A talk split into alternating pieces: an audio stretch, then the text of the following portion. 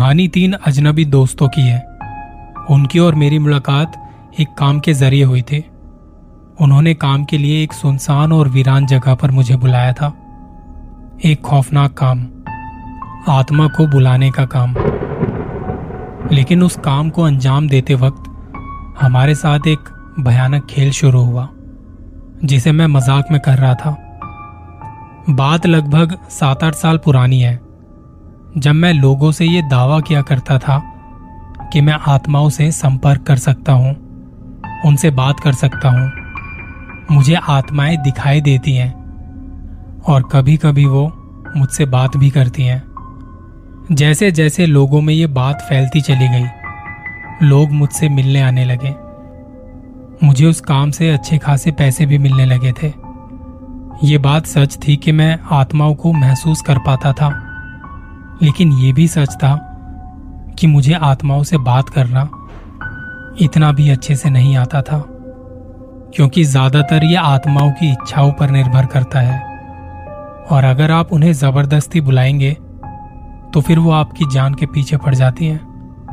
मैं कभी कभी लोगों से झूठ भी बोलता था, ताकि उन्हें अच्छा लगे। और फिर एक दिन ऐसे ही एक काम के लिए मुझे कॉल आया। हेलो, आप अभिनव जी बात कर रहे हैं क्या? जी हाँ कहिए। सर, मैं प्रफुल्ल बात कर रहा हूँ। मैंने सुना है कि आप आत्माओं से कांटेक्ट कर सकते हो। मेरा भी आपसे उसी के रिगार्डिंग एक काम है। मतलब मेरे दोस्त का है। जी, आप मुझे बता सकते हैं कि आपको मेरी क्या हेल्प चाहिए? लेकिन तब प्रफुल्ल ने कहा कि वो कॉल पर इस बारे में बात नहीं करना चाहता। आमने सामने मिलने के बाद ही वो बताएगा कि काम क्या है। तो मैंने प्रफुल्ल को उसी शाम मेरे घर पे आने को कहा और उसी शाम ठीक पाँच बजे तीन लोग मुझसे मिलने मेरे घर पर आ गए। प्रफुल्ल और उसके दो दोस्त, विराज और सुरेश। प्रफुल्ल जो भी मुझसे बात करने वाला था, वो सुरेश के बारे में थी। प्रफुल्ल ने मुझे बताया कि एक हफ़्ते पहले ही सुरेश की गर्लफ्रेंड, जिसका नाम सुहानी था, उसकी एक रोड एक्सीडेंट में मौत हो गई। वो सुरेश के साथ बाइक पर कहीं जा रही थी। कि तभी अचानक से बाइक रास्ते पर बैलेंस खोकर गिर गई। सुरेश फिसलता हुआ सड़क के किनारे जा गिरा, लेकिन सुहानी सड़क के बीच में गिर पड़े। वो अपने आप को संभाल पाती, तब तक पीछे से आते हुए ट्रक ने उसे कुचल दिया। उसका सर उसी जगह पर खुल गया। सुरेश को उसे बचाने का मौका तक नहीं मिला, और तब से ये सदमे में है। सुहानी की मौत के लिए वो खुद को दोषी मानता है। और हमेशा खुद को खत्म करने की बात करता रहता है। हमने उसे बहुत समझाया कि जो भी हुआ उसमें तुम्हारी कोई गलती नहीं है। वो बस एक हादसा था। उसके लिए तू जिम्मेदार नहीं है। पर वो हमारी बात नहीं मानता। वो हमारा बहुत अच्छा दोस्त है। उसके घर वाले भी डर रहे हैं कि कहीं वो टेंशन में अपनी जान ना ले ले। तो अगर आप सुहानी की आत्मा से इसकी बात करा देते तो शायद इसकी कुछ हेल्प हो जाती। जो भी हुआ, ये उसके लिए सुहानी की आत्मा से माफ़ी मांगना चाहता है। मैंने बड़ी तसल्ली से उन सबकी सारी बातें सुनी और सोचा कि वो आत्मा भले ही बात करे ना करे, लेकिन इस काम से अगर किसी का भला होता है तो कोशिश करने में क्या जाता है? उनकी सारी बात सुनने के बाद मैंने कहा, ठीक है, मैं आपको कल दोपहर तक फ़ोन करता हूँ। इस बात पर सुरेश ने रोते हुए कहा क्या मैं सुहानी की आत्मा से बात नहीं कर सकता? तो मैंने उसे समझाया कि आत्माओं की दुनिया में कभी भी कुछ भी हो सकता है। इसलिए आत्माओं से बात करना, उन्हें बुलाना, ये सब मैं अपने घर पर नहीं करता।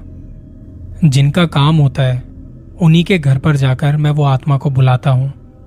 और एक आखिरी बात, जब कभी किसी इंसान की मौत नेचुरल तरीके से होती है तो ऐसी आत्माएँ ज़्यादातर शांत होती हैं, क्योंकि ऐसे लोग अपनी मौत को आखिर में अपना लेते हैं। लेकिन जिनकी मौत एक्सीडेंट या अचानक से हुई होती है, ऐसी आत्माएँ मौत को अपनाती नहीं, बल्कि वो फिर से ज़िंदा होना चाहती हैं, और ऐसी आत्माएँ इंसान को नुकसान पहुँचा सकती हैं। ये आत्माएँ अगर एक बार अपनी दुनिया से इंसानों की दुनिया में आ जाती हैं तो उन्हें वापस भेजना बहुत मुश्किल हो जाता है। इसमें कभी कभी जान का खतरा भी हो सकता है। सोचो अगर हम किसी आत्मा को घर पे बुलाएँगे और अगर वो वापस नहीं गई तो जिस घर में हम उस आत्मा को बुलाएँगे, वो घर आत्मा से बाधित हो जाएगा। इसलिए मैं ऐसे मामलों में कोई जोखिम नहीं लेता। तो इस काम के लिए मैं जगह ढूंढकर आप लोगों को फ़ोन करके बताता हूँ। तब प्रफुल्ल ने कहा कि ठीक है और सुरेश को समझाकर वो तीनों दोस्त वापस चले गए। उनके जाने के बाद मैंने इंटरनेट पर कुछ शांत और सुनसान जगहों को ढूंढना शुरू कर दिया, जो कि शांत भी हो और वहाँ एकांत भी हो। मैं आसपास कोई ऐसी जगह ढूंढ ही रहा था कि उसी रात दस बजे के आसपास मुझे सुरेश का फ़ोन आया और उसने कहा कि इस इलाके के पास एक तीन मंजिला पुरानी बिल्डिंग है, जो किसी जमाने में सरकारी क्वार्टर हुआ करते थे। लेकिन पिछले आठ नौ सालों से वो बिल्डिंग बंद है। वहाँ कोई आता जाता भी नहीं। वो जगह शांत भी है और हमारे काम के लिए एकदम सही भी। तो मैंने उससे कहा कि ठीक है, हम कल दोपहर दो बजे वहीं मिलते हैं। मुझे वहाँ का एड्रेस भेज देना, लोकेशन भेज देना। लेकिन मेरे आने से पहले तुम्हें एक काम करना पड़ेगा। उस बिल्डिंग में कोई अच्छी सी जगह, कोई अच्छा सा कमरा देख लेना, जहाँ पर हम उस आत्मा को बुलाएँगे। और उस कमरे को अच्छे से साफ़ कर लेना। हम नीचे फर्श पर ही बैठेंगे और वो जगह साफ़ होनी चाहिए। यहाँ आते वक्त अपने साथ पाँच किलो नमक लेते आना। बाकी ज़रूरी सामान मैं अपने साथ लेता आऊँगा। सुरेश मेरी बात सुनकर खुश हो गया और हाँ हाँ करते हुए उसने फ़ोन रख दिया। अगले कुछ ही मिनट में मुझे प्रफुल्ल और विराज का फ़ोन आया। विराज ने मुझसे पूछा कि सुरेश ने आपसे किस जगह के बारे में बात की है? तो मैंने उन्हें हमारे बीच जो भी बात हुई थी वो सब बताई। तब विराज ने कहा, देखो, सच कहूँ तो मैं ये भूत प्रेत आत्माओं की बातों को मानता नहीं हूँ। मैं ये सुरेश के लिए कर रहा हूँ। लेकिन प्रफुल्ल का कहना है कि वो बिल्डिंग हॉन्टेड है। इसलिए वो इतने सालों से बंद है। तो शायद वो जगह आपके काम के लिए अच्छी ना हो। तब थोड़ी देर सोचकर मैंने कहा, वैसे भी हम दोपहर को ये काम करने वाले हैं, और दोपहर के वक्त आत्माएँ इतनी सक्रिय नहीं होती। हमारा काम बस 20-25 मिनट का है। सुरेश के मन को भी तसल्ली मिल जाएगी। मगर फिर भी तुम सोचते हो कि वो जगह ठीक नहीं है तो मुझे दो तीन दिन का वक्त दे दो। मैं कोई अच्छी सी जगह देखकर आपको बताता हूँ। उन्हें मेरी बात ठीक लगी और फ़ोन रख दिया। पर उनके फ़ोन रखने के बस आठ दस मिनट बाद मुझे फिर से सुरेश का मैसेज आया कि मैंने अपने दोस्तों को समझा दिया है और हम लोग कल उसी जगह पर मिलेंगे जिसके बारे में हमने बात की थी। और इतना कहते ही उसने उस जगह का एड्रेस भी मुझे भेज दिया। एक बात तो साफ़ थी कि सुरेश किसी भी हालत में सुहानी की आत्मा से बात करना चाहता था। वो जगह और दोपहर का समय फिक्स हो गया था। दूसरे दिन सुबह मैंने अपने बैग में कुछ ज़रूरी सामान रख लिया। दोपहर करीब बारह बजे मैं घर से उस बिल्डिंग की तरफ़ जाने के लिए निकल पड़ा। मैंने मोबाइल में मैप लगा रखा था। वो जगह मेरे घर से तकरीबन 45 किलोमीटर दूर थी। मैं कुछ 22 किलोमीटर आगे चला गया था कि अचानक से मेरी बाइक बीच रास्ते में बंद पड़ गई। मुझे बहुत गुस्सा आया क्योंकि मैं शहर के बीच रास्ते में कहीं पर था। जहाँ आसपास गाड़ियाँ तो थी, लेकिन बहुत कम। और सबसे बुरी बात यह कि दूर दूर तक कोई गैरेज या कोई दुकान नज़र नहीं आ रही थी। मैंने प्रफुल्ल को फ़ोन करके अभी की सिचुएशन के बारे में बताया और कहा कि मैं आने में थोड़ा लेट हो जाऊँगा। फिर मैं अपनी बाइक को धकेलता हुआ आगे जाने लगा। कुछ पंद्रह बीस मिनट चलने के बाद मुझे एक दुकान दिखाई दी। मैंने वहीं चाय वाले के पास अपनी गाड़ी खड़ी कर दी। और चाय वाले से गैरेज के बारे में पूछने लगा। तो उन्होंने कहा कि इस रास्ते पर आगे एक मोड़ है। वहाँ से पाँच मिनट की दूरी पर आगे एक दुकान है, गैरेज है, जहाँ पे आप अपनी बाइक ठीक करा सकते हो। मैं बाइक धकेल धकेल कर थक चुका था तो कुछ देर वहीं रुक गया। पानी पिया, चाय वगैरह पी और आठ दस मिनट बस बैठा रहा। उसके बाद मैं फिर से आगे एक मोड़ से होते हुए गैरेज पर पहुँच गया। लेकिन इन सबके बीच एक बात पर मेरा ध्यान बिल्कुल नहीं गया, कि मुझे दो बजे तक उस जगह पर पहुँचना था और मुझे अभी रास्ते में ही दो बज गए थे। उस दुकान वाले ने भी बाइक को थोड़ा इधर उधर देखा और कहा कि कुछ समझ नहीं आ रहा ये बंद कैसे हुई। मैंने उससे थोड़ा मजाकिया अंदाज में कहा कि भाई तो क्या अब इसे धकेलता हुआ वापस ले जाऊँ? अरे भाई, ऐसी बात नहीं है। मैं देख रहा हूँ, पर जहाँ तक मेरा अनुभव है जब कभी गाड़ी में आसानी से कोई खराबी नज़र नहीं आती, तब मैं ये मानता हूँ कि कोई चीज़ है, या फिर भगवान ये चाहता है कि तुम जिस जगह, जिस मंजिल की ओर जा रहे हो, वहाँ जाना इस वक्त ठीक नहीं है। कोई अच्छी ताकत तुम्हें वहाँ जाने से रोकने की कोशिश करती है। मैं उस दुकान वाले को देखता रह गया जाने अनजाने में उसने कितनी सच बात कही थी, क्योंकि वो तो नहीं जानता था, लेकिन मैं जानता था कि मैं कहाँ जा रहा हूँ? किस काम के लिए जा रहा हूँ? तभी मेरा फ़ोन बज उठा। वो सुरेश का फ़ोन था और उसने पूछा, सर, आप कहाँ हो और कितना वक्त लगेगा आने में? मैंने उसे बताया कि अभी मेरी गाड़ी ठीक हो रही है। जैसे ही गाड़ी ठीक हो जाती है, मैं तुम्हें मैसेज करता हूँ।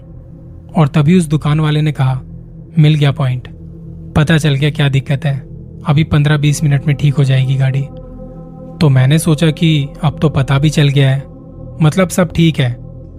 ढाई बजे के करीब मेरी बाइक ठीक हो गई तो मैंने सुरेश को मैसेज किया और मैं फिर से उस बिल्डिंग की तरफ़ जाने के लिए निकल पड़ा। वो रास्ता इतना पथरीला था कि मुझे उस बिल्डिंग के आसपास पहुँचते पहुँचते चार बज गए थे। जब मैंने बाहर से उस बिल्डिंग को देखा तो वो सच में काफ़ी पुरानी बिल्डिंग थी।